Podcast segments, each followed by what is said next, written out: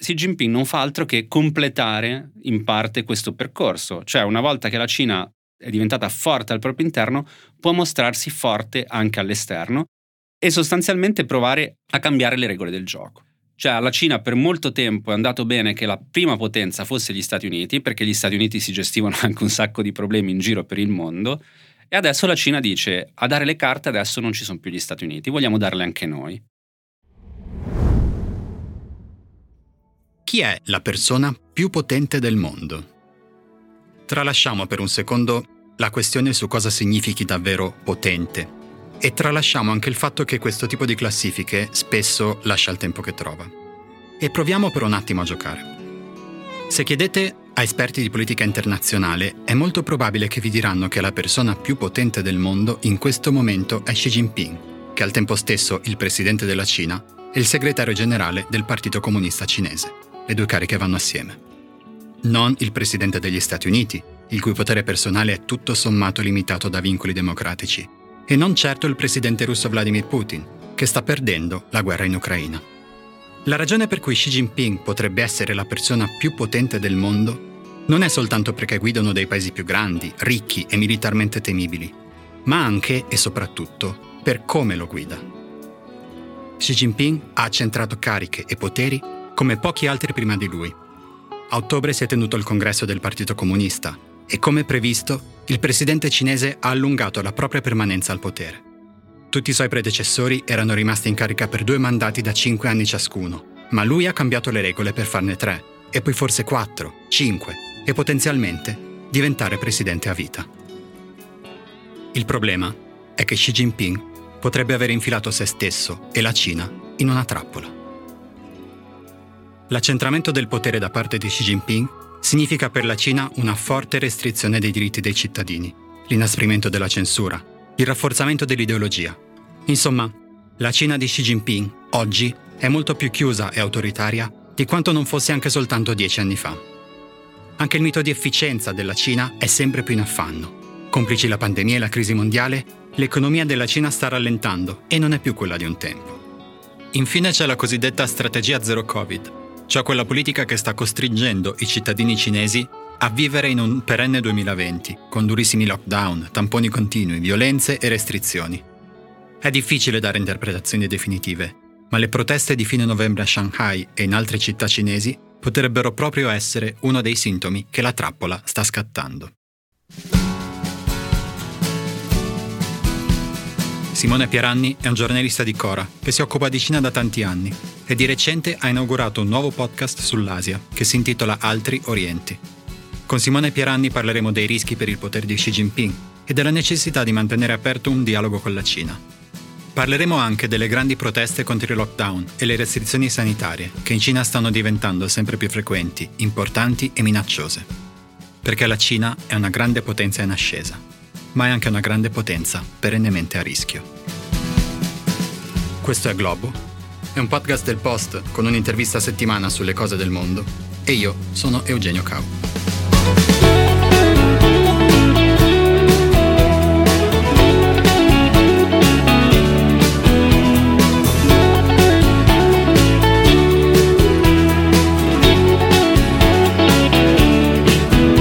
Simone Pieranni, benvenuto. Grazie.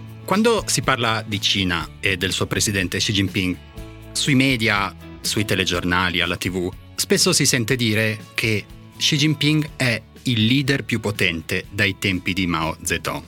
È ormai diventata una frase standard, una specie di refrain, no? Il più potente dai tempi di Mao Zedong. Cosa significa esattamente? Ci aiuti a decostruire questa frase. Come si diventa? Cosa significa essere il più potente dai tempi di Mao? Allora, intanto bisognerebbe vedere se effettivamente è il leader più potente dai tempi di Mao Zedong, che è una cosa che molto spesso viene sottovalutata, nel senso che Mao Zedong ha avuto un grandissimo potere esercitato praticamente dal 49, data della nascita della Repubblica Popolare, fino al 1976, che è la sua morte. E ha avuto però anche dei momenti di difficoltà all'interno della sua leadership proprio. Ricordiamo che la rivoluzione culturale viene lanciata da Mao, tra le varie spiegazioni c'è anche quella del suo tentativo di riprendersi il partito. credo che Xi Jinping non sia paragonabile a Mao Zedong proprio perché sono due Cine completamente diverse e anche due partiti comunisti completamente diversi. Ma si sottovaluta molto spesso Deng Xiaoping, cioè quello che ha preso le redini del potere dopo Mao Zedong.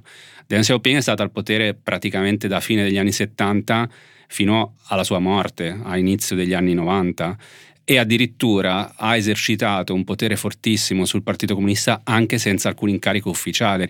Quindi Xi Jinping perché viene detto che è così potente? Perché c'è il tentativo sempre diciamo, di ridurre la politica cinese a un uomo solo. Infatti si è detto molto spesso che Xi Jinping è un uomo solo al comando.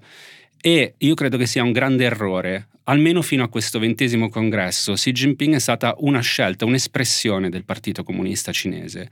E quindi il Partito Comunista ha scelto una leadership forte e ha consentito a Xi Jinping di accaparrare numerosissime cariche, soprattutto intrapartitiche, proprio perché aveva bisogno di impermeabilizzare il paese sostanzialmente, perché un po' come succede alla Russia di Putin, c'è una sorta di paranoia del Partito Comunista che qualcuno dall'esterno voglia eh, in qualche modo portare a un regime change in Cina. Quanto alla potenza, il segretario del Partito Comunista è la persona più potente della Cina, è evidente, e qualsiasi sia la leadership assume su di sé un carico anche nell'immaginario che abbiamo del, del potere che porta poi a molte semplificazioni. In realtà nessun leader del Partito Comunista può dirsi, diciamo, sicuro mai del proprio potere. Quindi anche Xi Jinping dovrà stare molto attento a tutte le insidie che il Partito Comunista ha avuto, perché appunto se lo paragoniamo a Mao, Mao ha dovuto affrontare moltissimi scontri interni, nei quali la sua leadership è stata messa più volte in discussione in realtà. Poi nella visione semplicistica abbiamo Mao che decide tutto, che fa tutto, ma non è sempre stato così. Quindi bisogna stare un po' attenti, nel senso che semplificando si può dire che Xi Jinping è uno dei leader più potenti della Cina, non è secondo me il leader più potente nella storia della Cina e soprattutto non è paragonabile comunque a nessun altro leader perché ogni leader ha vissuto una fase in cui la Cina quasi ricomincia da capo, cioè una nuova fase completamente diversa dalle altre, in cui cambiano proprio anche tutti i punti di riferimento per giudicare una leadership.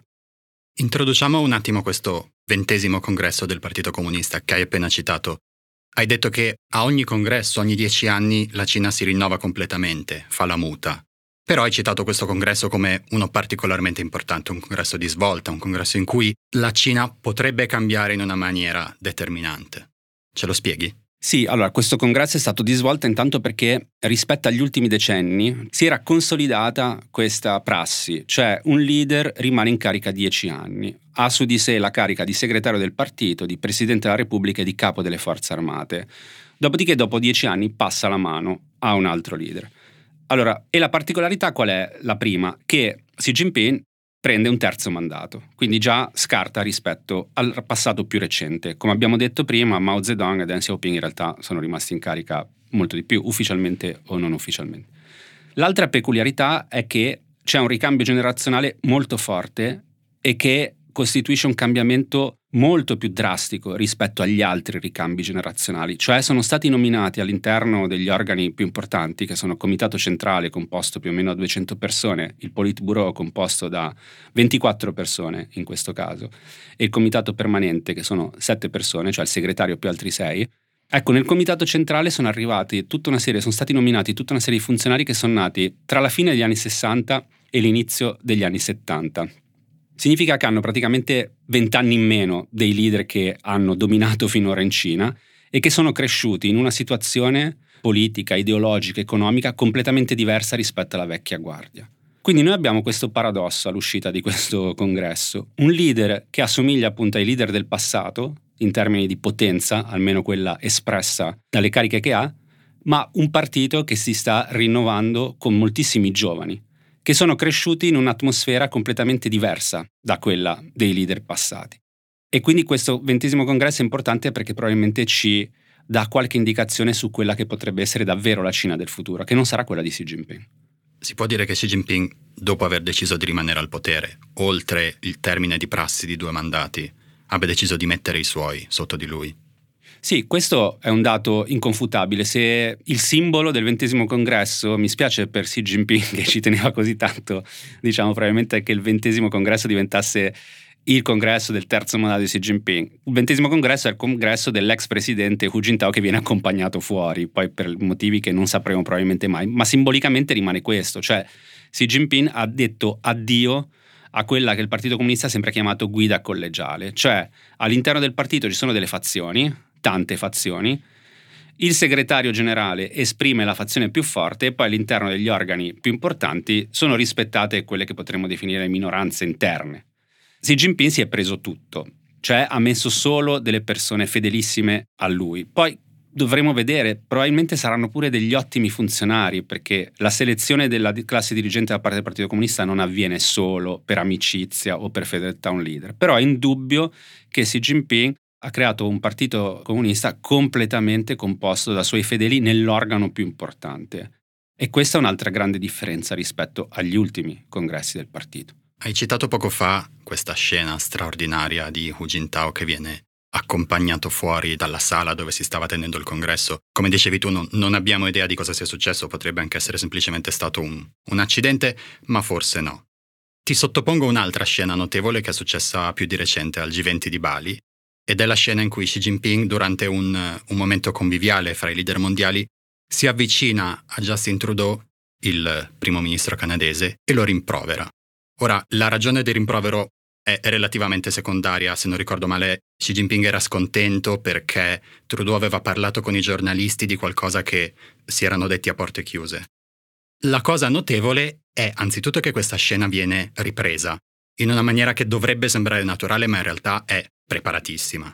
E soprattutto, almeno da quella che è la mia impressione, il modo in cui Xi Jinping si pone quasi come se fosse un padre che sta rimproverando il figlio discolo verso la fine, gli dà quasi delle pacche sulle spalle come dice spero che tu abbia imparato la lezione. A vedere questa scena molti esperti di Cina, molte persone che seguono la Cina sono impazzite, perché è una cosa rarissima per un leader cinese fare una cosa del genere e farla in maniera così pubblica. Cosa, cosa ci indica? Cosa sta cambiando? Cos'è cambiato? Secondo me Xi Jinping è arrivato molto galvanizzato a questo G20.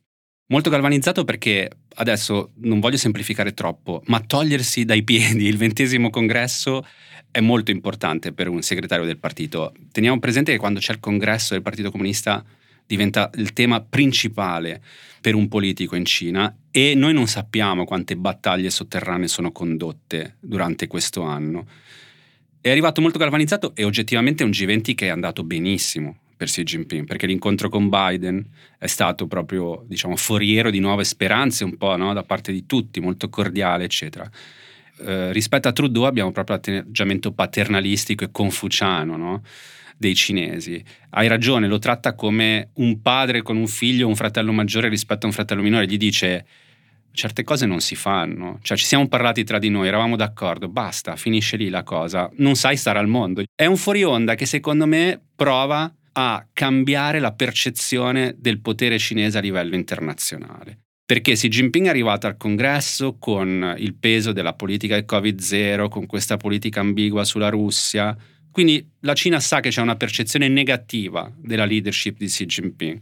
Nel momento in cui un leader cinese si fa riprendere, tutto sommato lui sa benissimo che questa cosa sarebbe stata pubblicata, dà una sembianza più umana a una politica cinese che al G20 è sembrata proprio voler essere più umana. È una sorta di corollario quasi folcloristico, diciamo, che però dice molto di quello che è stato l'atteggiamento poi ufficiale della Cina al G20.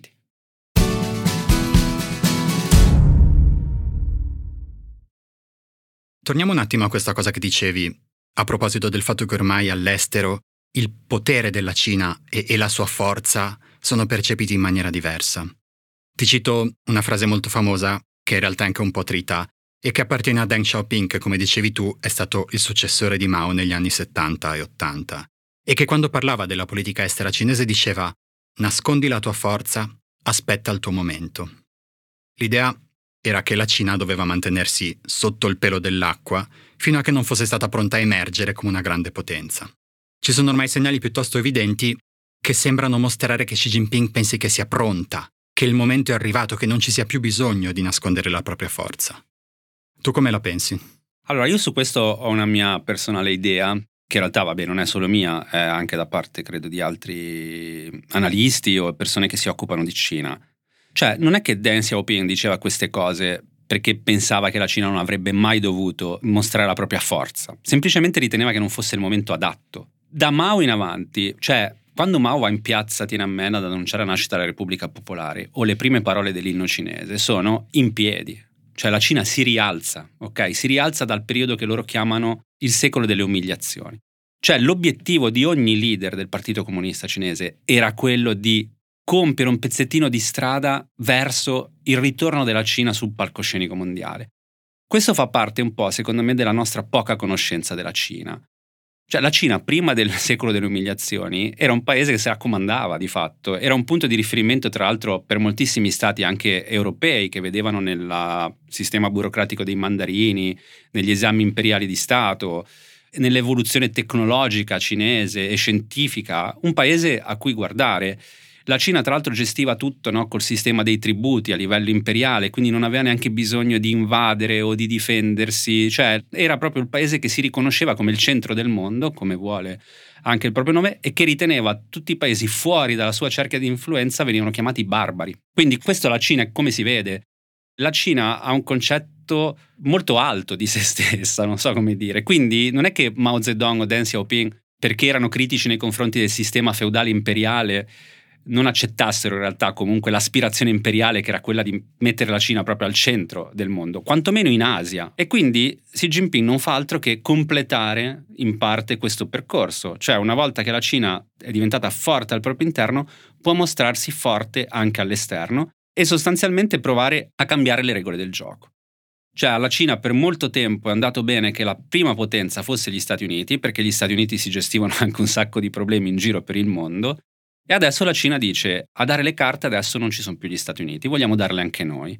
E ovviamente la traiettoria che la Cina indica è quella no, del cosiddetto win-win, dell'andiamo tutti d'accordo, l'importante è che facciamo affari, poi il resto si sistema.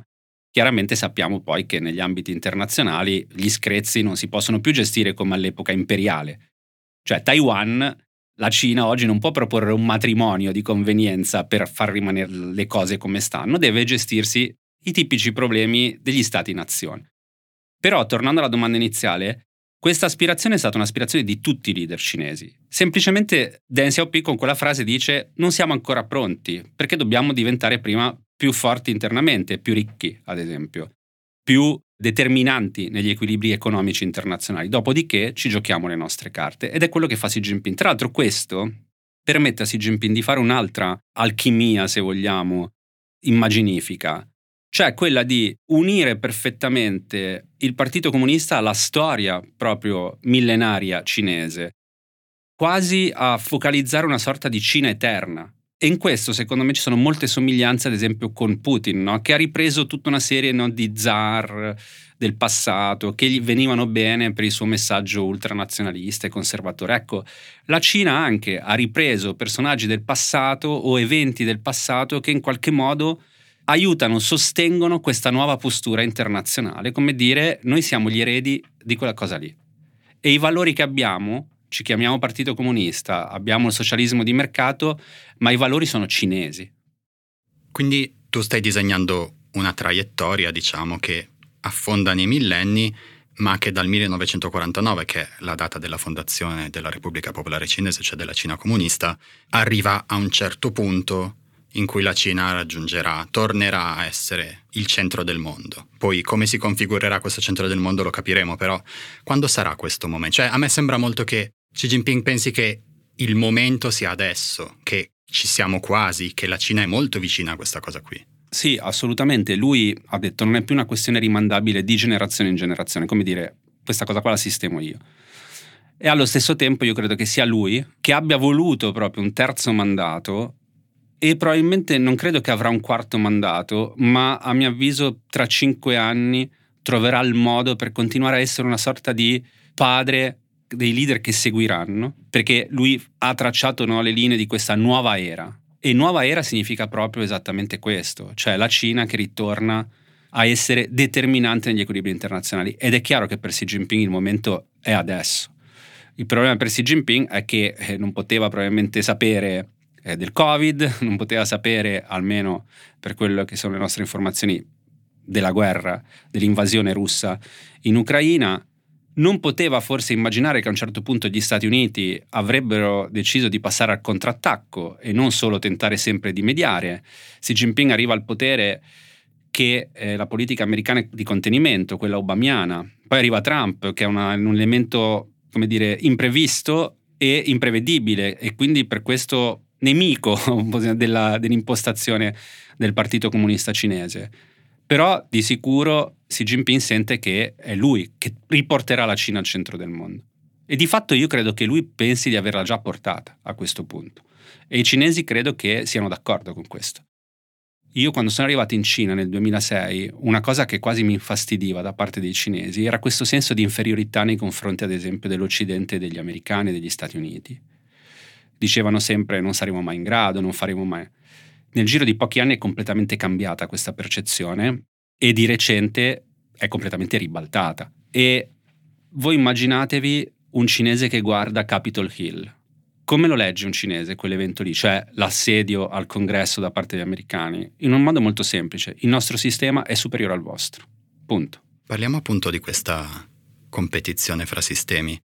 Fino a relativamente pochi anni fa si è parlato molto della Cina come possibile modello. Ancora di recente, due o tre anni fa, uscivano vari libri che descrivevano la Cina. Proprio, se non ricordo male, ne era uscito uno che si intitolava proprio Il modello cinese, che descriveva la Cina come un esempio di meritocrazia e un esempio di efficienza a cui ispirarsi per, se non rivoluzionare, quantomeno integrare, modificare i nostri sistemi politici.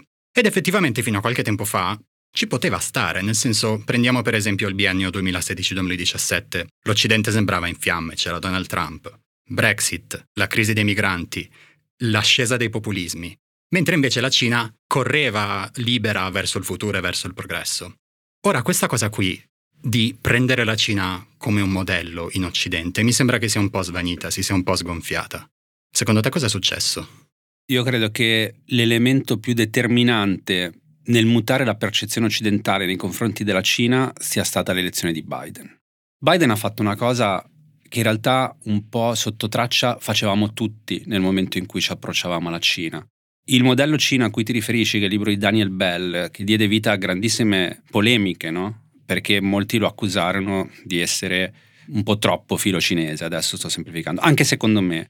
Lui però dice no, ma non voglio dire che sia superiore che noi dovremmo fare la stessa cosa, però ci sono alcune cose che dovremmo prendere, ad esempio il sistema di selezione dei candidati che arrivano poi al potere. No? Questo è un altro punto forte dei cinesi che dicono noi non avremo mai uno come Trump perché li scegliamo con calma, eccetera. Xi Jinping però gli ha servito invece un comitato permanente scelto principalmente per la fedeltà a lui, quindi già questo concetto di meritocrazia comincia già a vacillare. È una cosa che non è stata sottolineata secondo me a sufficienza dopo il ventesimo congresso. Ma Biden cosa fa? Dice un momento, c'è la democrazia e ci sono dei sistemi autoritari. Ora Biden lo fa ovviamente, come dire, con un suo scopo ben preciso, no? Ed è lì che vacilla completamente, secondo me, il sistema cinese ai nostri occhi, perché è innegabile che parte anche una campagna mediatica molto forte nei confronti della Cina. Non so se ti ricordi quando a un certo punto scoppia la grana lituana.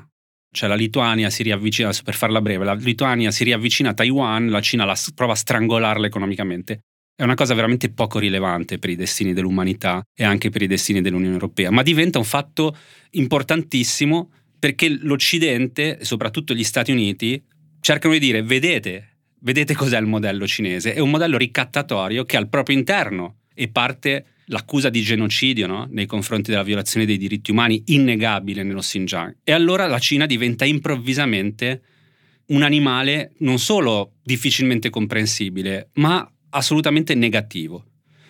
E a mio avviso questa scelta di Biden è stata una scelta dal suo punto di vista molto intelligente, ma da un punto di vista della comprensione cinese, come dire, molto sbagliata, perché ci impone una polarizzazione che non ci permette in realtà di vedere bene che cos'è il modello cinese. Così come era sbagliato prima dire che il modello cinese era una soluzione anche per noi, oggi è sbagliato dire è tutto brutto, ma non perché molto semplicemente sono cose positive e cose negative, ma perché è un'altra cosa e cercare di capire bene, non tanto per imitarlo, per portarlo da noi, ma per parlarci.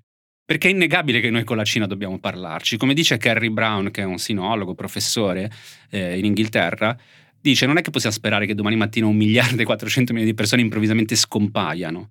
Cioè, la Cina oggi è un attore internazionale fondamentale, quello che succede in Cina, bene o male, determina anche quello che accade da noi. Quindi noi dobbiamo cercare di capire cosa ci dice la Cina e trovare un modo per trovare dei compromessi e capire qual è il perimetro oltre al quale però noi non vogliamo uscire.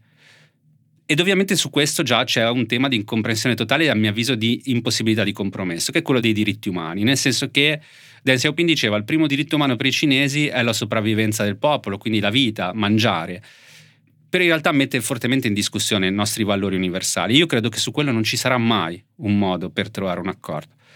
Però cercare di capire come funziona il modello cinese, quelle che per noi sono contraddizioni che per i cinesi non lo sono, questo dovrebbe aiutarci a dialogare un po' di più. In realtà poi i cinesi, il loro modello, non hanno alcuna intenzione di esportarlo. Primo perché non sanno manco loro che cos'è, tra l'altro. Quindi per noi è ancora più complicato, perché un cinese, pigli dieci cinesi, ti dicono dieci cose diverse del loro modello. Tant'è che Deng Xiaoping disse, il nostro modello è socialismo di mercato. Eh, ok, grazie. E cos'è? Semplicissimo. Ecco, quindi io credo che la difficoltà sia proprio nel non cadere nella trappola di vedere tutto bianco e nero e soprattutto di avere come scopo principale quello di un dialogo. Non possiamo pensare di trapiantare. Abbiamo visto che neanche la democrazia può essere esportata né con le buone né con le cattive. Figuriamoci un modello come quello cinese che governa un miliardo e 400 milioni di persone, ma che è praticamente lo stesso da millenni. Perché io dico sempre, Xi Jinping è il quinto imperatore della dinastia del Partito Comunista Cinese. È in quella continuità lì. Quindi hai voglia a capire e hai voglia a impiantarlo da altre parti. È impossibile. L'unica cosa è comprenderlo, provare a comprenderlo. Ti devo confessare che a volte sono un po' perplesso, perfino un po' infastidito, davanti all'argomento epistemiologico per cui la Cina è così diversa, che ci sono delle cose, che ci sono degli argomenti su cui non si può parlare, che noi occidentali non riusciremo mai a capire. E questa è ovviamente una cosa che il governo e il regime cinese usa molto a suo vantaggio, a partire dai diritti umani, per cui noi diciamo ci sono delle violazioni dei diritti umani e il governo dice no, voi non capite, noi siamo una civiltà tutta diversa. Qual è la tua opinione su questo? Cioè è possibile a un certo punto arrivare a parlare sullo stesso piano o ci sarà sempre la controrisposta del no, voi non capite, noi siamo diversi? Allora, guarda, sono d'accordissimo su questo. Intanto ti vorrei ricordare un aneddoto. Quando eh, Nixon e Kissinger vanno a incontrare Mao Zedong e Zhou Enlai, che era l'allora premier ministro degli esteri, lo racconta Kissinger nel suo libro. Nixon dice, e Kissinger dicono come faremo a capirci, la vostra, appunto, la vostra civiltà così misteriosa e Zhou Enlai gli dice studiando. Cioè, non è che... Poi secondo me non è vero, perché puoi studiare quanto vuoi la Cina, che ti rimane sempre qualcosa che non capisci, ed è questo secondo me anche il bello di occuparsi di Cina. Poi c'è un'altra cosa, che è un vizio secondo me di gran parte della sinologia, bisogna pure ammetterlo, lo dico io che non sono sinologo, posso dirlo, che è l'eccezionalismo cinese. È un errore, diciamo, dire perché sennò significherebbe fare questa frase, dato che la, il, la democrazia in Cina non c'è mai stata, non ci sarà mai. Chissà. Cioè, nel senso che la storia procede anche per grandi cambiamenti, anzi io credo che proceda proprio per grandi fiammate che portano a grandi cambiamenti, quindi non è detto. Secondo me, in termini generali, non si può leggere la Cina solo attraverso l'eccezionalismo, perché altrimenti, ad esempio, c'è la repressione in Xinjiang, vabbè, sono cinesi. Cioè, queste, eh, vabbè, sono le caratteristiche cinesi. La Cina oggi va letta all'interno di un contesto globale. Cioè ha le sue caratteristiche come ce l'abbiamo noi, che sono frutto della nostra tradizione, dei nostri valori culturali, della nostra storia, è uguale alla Cina, ma siamo inseriti ormai in un mondo nel quale l'interdipendenza, il meticciato culturale, diciamo, è la base, anche per paesi così apparentemente chiusi come la Cina. Se vai a Pechino trovi ragazzi tatuati che ascoltano la musica che ascoltiamo noi, cioè non è certe cose, nel senso ormai trascendono i confini e trascendono anche le chiusure culturali. Quindi io credo che così come nel corso della storia c'è stato, cioè voglio dire, si sono incontrati i gesuiti con gli imperatori cinesi, ma perché non possiamo incontrarci noi oggi con i cinesi? No? Nel senso, è un'assurdità dire che in realtà non ci potremo capire. Io prima ti dicevo che secondo me ci sono dei limiti in questo momento dovuti proprio a questa polarizzazione delle posizioni no? Cioè, ad esempio, la questione dei diritti umani. Io credo che sia difficile in questo momento trovare un compromesso, perché noi ci sentiamo attaccati in quelli che sono i nostri valori fondanti la Cina a suo modo ugualmente si sente attaccata nei suoi valori fondanti. Forse dovremmo essere un po' in grado di abbandonare dei pregiudizi, ma dobbiamo farlo tutte e due. C'è un'altra cosa che vorrei un po' smentire, se mi permetti. Eh, I cinesi dicono sempre che conoscono molto meglio loro la nostra cultura, le nostre abitudini rispetto a quanto noi conosciamo le loro. Vero. Il problema però è che questo sforzo di conoscenza reciproca non possiamo farlo solo noi, deve farlo anche un po' la Cina. Cioè la Cina vorrebbe che noi in qualche modo ci togliessimo tutti i pregiudizi, cosa legittima, ma faticano un po', mi sembra, quest'ultima fase storica a toglierli loro alcuni pregiudizi su di noi. Ecco, se allora vogliamo eh, togliere l'eccezionalismo e considerare, diciamo, Cina e paesi dell'Occidente, quindi Stati Uniti, noi, europei, eccetera, dovremmo provare a fare tutte e due un passo indietro per fare poi qualche passo in avanti, perché altrimenti ci arrocchiamo in difese o in incomprensioni che ci vengono utili. No? Quando diciamo no, i cinesi sono così è perché alla fine noi non vogliamo veramente capire.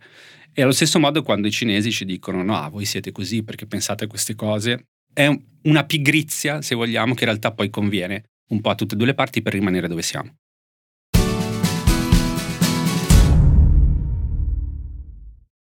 A me piacerebbe riprendere alcune delle cose che ci siamo detti finora, e cioè che la Cina si trova in una traiettoria di ritorno all'apice e il discorso che abbiamo fatto finora sulla democrazia. E vorrei usare queste cose per esporre una mia teoria. La teoria è la seguente. Uno dei problemi che attualmente ha il modello cinese è che rischia di finire nella trappola del dittatore. Mi spiego meglio. Fino a qualche tempo fa poteva sembrare, sembrava, che la Cina avesse trovato la formula chimica per creare la dittatura perfetta. Cioè era riuscita a creare un sistema in cui non si votava, in cui una buona parte dei diritti politici era negata, ma in cui, come con una pipetta, erano riusciti a prendere le cose migliori dei sistemi democratici. Per cui, l'abbiamo citata, la meritocrazia, il rinnovo continuo della classe dirigente, la libera circolazione delle idee, una buona parte di economia di mercato sulla quale possiamo discutere, ma insomma. Con Xi Jinping tutto questo è saltato. La meritocrazia, lo dicevi anche tu, traballa. Pensiamo per esempio al nuovo Premier e a buona parte del comitato permanente che di fatto è composta da vecchi amici, grandi alleati di Xi Jinping. Il rinnovo della classe dirigente, tu l'hai citato, però rimane il fatto che Xi Jinping è ancora lì. O cioè oggi dovremmo avere un nuovo segretario generale e invece ancora Xi Jinping. La libera circolazione delle idee è rallentata moltissimo rispetto anche soltanto a 10-15 anni fa, quando i media erano più liberi, quando la, la censura era molto più lasca. Tutte queste cose non rischiano di affossare la Cina. Ti faccio un altro esempio. Sappiamo che Xi Jinping è ossessionato dalla caduta dell'Unione Sovietica. L'ha citata spesso nei suoi discorsi, si dice perfino che costringa i membri del Partito Comunista a tenere dei corsi d'aggiornamento sulla caduta dell'Unione Sovietica, perché la sua ossessione è che la Cina faccia la stessa fine, cioè che a un certo punto il sistema si fossilizzi e diventi incapace di rinnovarsi e di stare al passo coi tempi, fino alla fine a crollare. Ma non c'è il rischio che succeda proprio questo, ora che la Cina è sempre più simile a una dittatura tradizionale. Non c'è il rischio che la Cina faccia la stessa fine dell'Unione Sovietica? Allora, guarda, io ti direi di sì in linea di massima, perché è innegabile che l'ultimo periodo che ha vissuto la Cina sotto la leadership di Xi Jinping ricorda veramente quelle chiusure che poi in Cina hanno portato solo a disastri. Ricordiamo che la storia della Cina è una storia che ha avuto dei momenti di grandissima violenza, di caos e nonostante il Partito Comunista continui a ribadire la necessità della stabilità, Xi Jinping in realtà ha chiuso moltissime porte a un dialogo che appunto, come dicevi tu, esisteva. Cioè esiste una dialettica tra popolo cinese e Partito Comunista all'interno di quel recinto che il Partito Comunista consente. Il problema è che Xi Jinping, per quelle che sono le sue caratteristiche che ha dimostrato fino ad ora, rischia di fallire nel rinnovamento del patto sociale che regola la Cina. No? Noi lo diciamo sempre un po' come la storia della, che hai ricordato di NCOP, cioè non ce la faccio più a dirlo, lo ridico, spero che sia anche l'ultima volta. Cioè il patto sociale, noi, voi vi potete arricchire, ci date in cambio alcuni diritti, non vi occupate di alcune cose. Ok, benissimo. Benissimo, fino a che le persone che hanno accettato questo patto si ricordano della rivoluzione culturale, qualcuno magari si ricorda pure del grande balzo in avanti, si ricordano del caos che era la Cina, della miseria che hanno fatto. Ma perché oggi un ventenne cinese dovrebbe essere sensibile a questo tipo di impostazione? Cioè non ha senso. Cioè, un giovane cinese cresciuto come figlio unico, quindi come un pascià, diciamo, eh, ha avuto accesso probabilmente alle migliori università, parliamo del ceto metropolitano ovviamente, adesso ci stiamo, specifichiamo di che Cina stiamo parlando, visto che ce ne sono tante, e all'improvviso si ritrova disoccupato e senza la possibilità neanche di dire perché sono disoccupato, fate qualcosa, no? È chiaro che quel meccanismo lì salta. E se in questo momento c'è una leadership che sostanzialmente annulla ogni possibilità di dialogo, cominciano ad esserci dei problemi che non sono tanto di tenuta politica del Partito Comunista, sono proprio di tenuta sociale del paese. L'interrogativo è, poiché lo scopo principale del Partito Comunista è l'autoconservazione, Xi Jinping sta facendo tutto da solo oppure effettivamente è un partito che ha scelto di andare su questa linea così rischiosa? È questo che ancora nessuno è riuscito a capire. Cioè c'è qualcuno che nel momento in cui Xi Jinping dovesse veramente esagerare lo prende per un orecchio e dice no? Oppure effettivamente a Xi Jinping gli è stato demandato fai quello che vuoi perché in questo momento il principale nostro problema è che dall'esterno non arrivino minacce al nostro dominio qui. Se ci aggiungi la crisi economica dovuta alla pandemia, alla guerra, se ci aggiungi la disoccupazione, se ci aggiungi tutta una serie di problemi strutturali che la Cina ha, io non sono molto ottimista con questa leadership, sinceramente. Però come ti rispondono i cinesi? Guarda che Xi Jinping in realtà ha l'ansia, l'incubo della caduta dell'Unione Sovietica perché ritiene che il Partito Comunista Sovietico avesse abdicato al suo ruolo di tenere sotto controllo la situazione. A un certo punto Xi Jinping dice, praticamente dice, non c'è stato nessuno con le palle per tenere in mano la situazione, riferendosi a Gorbachev. E quindi dal loro punto di vista invece magari questa leadership di Xi Jinping serve proprio a evitare quello di cui stiamo parlando. E qui entriamo proprio no, nel mondo delle ipotesi sulla Cina, cioè dal nostro punto di vista, che non è per forza quello occidentale, il comportamento di Xi Jinping rischia di far cadere la Cina in una crisi sociale e anche in una situazione di rivolte sociali senza precedenti. Dal punto di vista magari della leadership cinese invece serve proprio la sua ottusità, come la leggiamo noi, serve proprio a evitare quello non lo sappiamo come andrà a finire.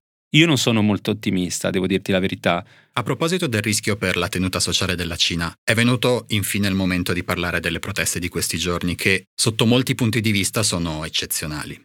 Decine di migliaia di persone in tutto il paese hanno manifestato di fatto in maniera coordinata contro le restrizioni durissime e i lockdown che il governo sta imponendo sulla cittadinanza.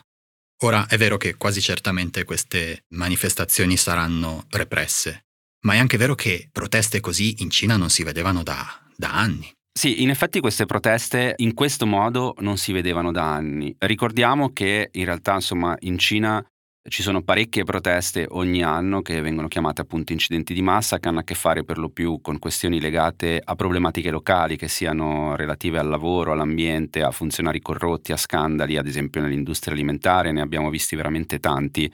La novità di queste proteste, di questo weekend, è sicuramente intanto l'estensione geografica, cioè eh, le persone sono scese in strada in tantissime città, ovviamente parliamo sempre di centri urbani abbastanza grandi, e era molto chiaro l'obiettivo, cioè no alle restrizioni, no alla politica Covid-0 e quindi anche molto chiara la critica proprio nei confronti della leadership, anche perché, eh, come abbiamo detto, la politica Covid-0 è praticamente Xi Jinping, cioè è lui che l'ha supportata, è lui che continua a supportarla e quindi diventa ovviamente il bersaglio numero uno. È il sintomo di una frustrazione che in realtà vediamo da tempo, che è esplosa questo weekend e che vedremo adesso diciamo come si evolverà. Queste proteste sono di fatto una conseguenza diretta della strategia zero Covid, cioè quella politica per cui il regime cinese si ostina a voler eliminare tutti i possibili focolai con lockdown e restrizioni e altre misure che ricordano davvero il 2020 e che di fatto stanno costringendo la Cina a rimanere indietro di due anni mentre il mondo di fatto ormai ha superato la pandemia e va avanti. Le conseguenze peraltro sull'economia e sulla società, come stiamo vedendo dalle manifestazioni, sono molto serie.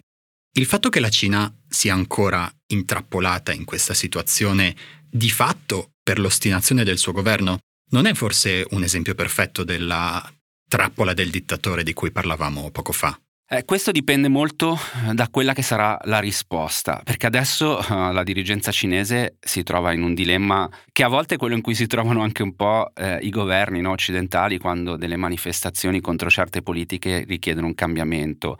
Cioè cambiare la politica zero Covid potrebbe essere letto sicuramente come un segno di quasi resa no? nei confronti di queste proteste. I segnali che arrivano nei giorni successivi alle proteste sono segnali in alcune zone di allentamento delle misure e in altre invece di irrigidimento, soprattutto nelle grandi città dove il timore vero dei manifestanti è quello che invece appunto di un allentamento ci sia un irrigidimento delle misure proprio anche in funzione del controllo, sostanzialmente affinché le persone non escano più di casa. Dall'altra parte però la Cina sarà obbligata a cambiare il suo atteggiamento nei confronti del Covid, nonostante quelli che sono i rischi, perché molti studi internazionali sono stati citati anche in questi giorni, dicono che se la Cina dovesse affrontare un'ondata come quella che abbiamo affrontato noi in Occidente, che la Cina non ha mai affrontato, il rischio di collasso del sistema sanitario e di infezioni in numeri molto ampi è molto probabile. Io credo che la Cina potrebbe fare, anzi il Partito Comunista potrebbe fare come fa spesso in questi casi, cioè ci sarà un allentamento delle misure, ma verranno in qualche modo quasi eh, nascoste, non verranno collegate in alcun modo diciamo, a quelle che sono le proteste, saranno più collegate a quello che è veramente il motivo per il quale la Cina presumibilmente allenterà da marzo, probabilmente dopo l'Assemblea nazionale, le misure anti-Covid, cioè il clamoroso rallentamento economico che non è un problema solo per i cinesi, è ormai un problema anche per la leadership del Partito Comunista Cinese.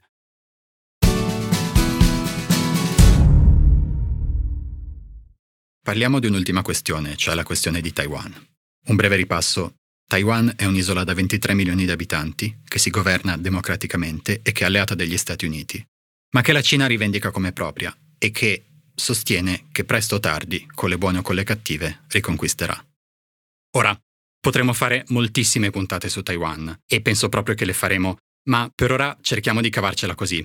Io ti faccio una domandaccia, di quella a cui è impossibile rispondere, e poi ci ripromettiamo che torneremo sulla questione.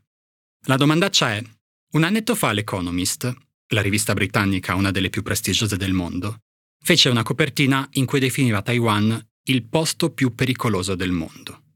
L'Economist, e assieme all'Economist vari altri esperti, ritengono che Taiwan sia il posto più pericoloso del mondo perché la terza guerra mondiale non scoppierà per l'Ucraina, non scoppierà in Polonia, ma scoppierà per Taiwan. La domandaccia? Scoppierà una guerra per Taiwan? Ha detto Biden di no.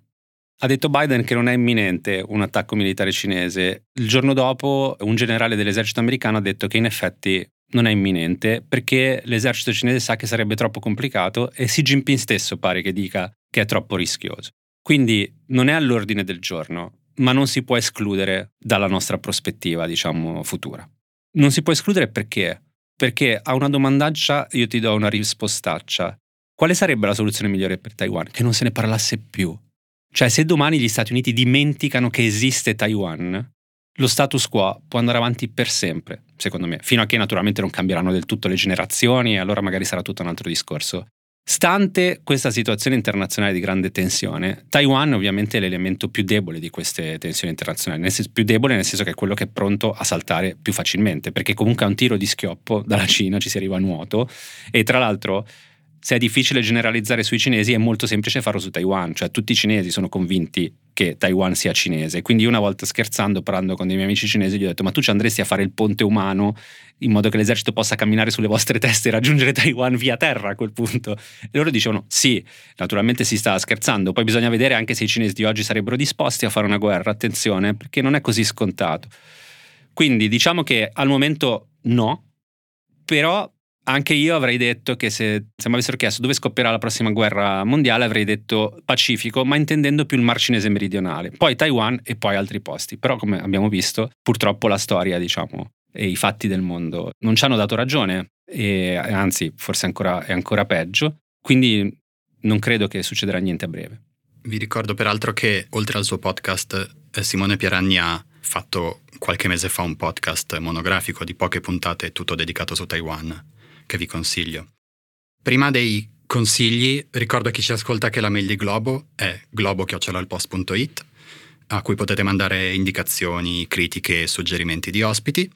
E infine, Simone Pieranni, ti chiedo tre consigli, libri, film, serie tv, altri podcast che ti hanno ispirato. Allora sì, podcast vi consiglio The Prince, quello dell'Economist proprio sul, su Xi Jinping, e vi consiglio anche Sinica la puntata nella quale la giornalista dell'Economist spiega come hanno fatto il podcast, che secondo me è molto interessante, sia per chi si occupa di Cina, sia per chi si occupa di podcast. Sinica Podcast è il podcast preferito di tutti gli appassionati di Cina, diciamo, dopo quello di Simone.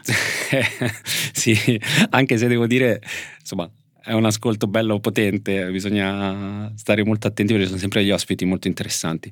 Poi il libro, visto che abbiamo parlato del modello cinese, mh, mm, mi viene da consigliare Giovanni Arrighi, Adam Smith a Pechino, perché pur essendo un libro di 15 anni fa praticamente, in realtà è secondo me spiega molto bene le peculiarità del sistema cinese, soprattutto lato economico, che è un po' quello che chiedono sempre tutti, ma è più socialista o più capitalista? Ecco, Arrighi dice il capitalismo non ha vinto, il socialismo non ha perso e quindi vi consiglio questo.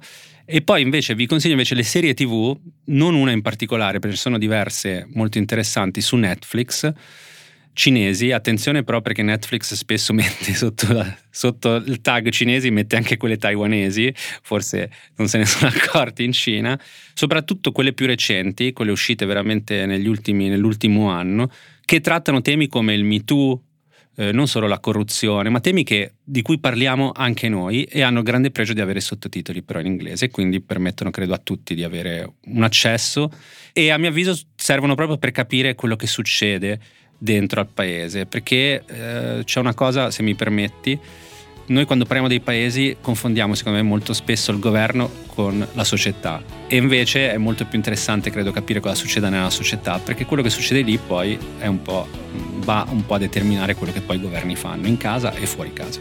Simone Pieranni, grazie. Grazie a te.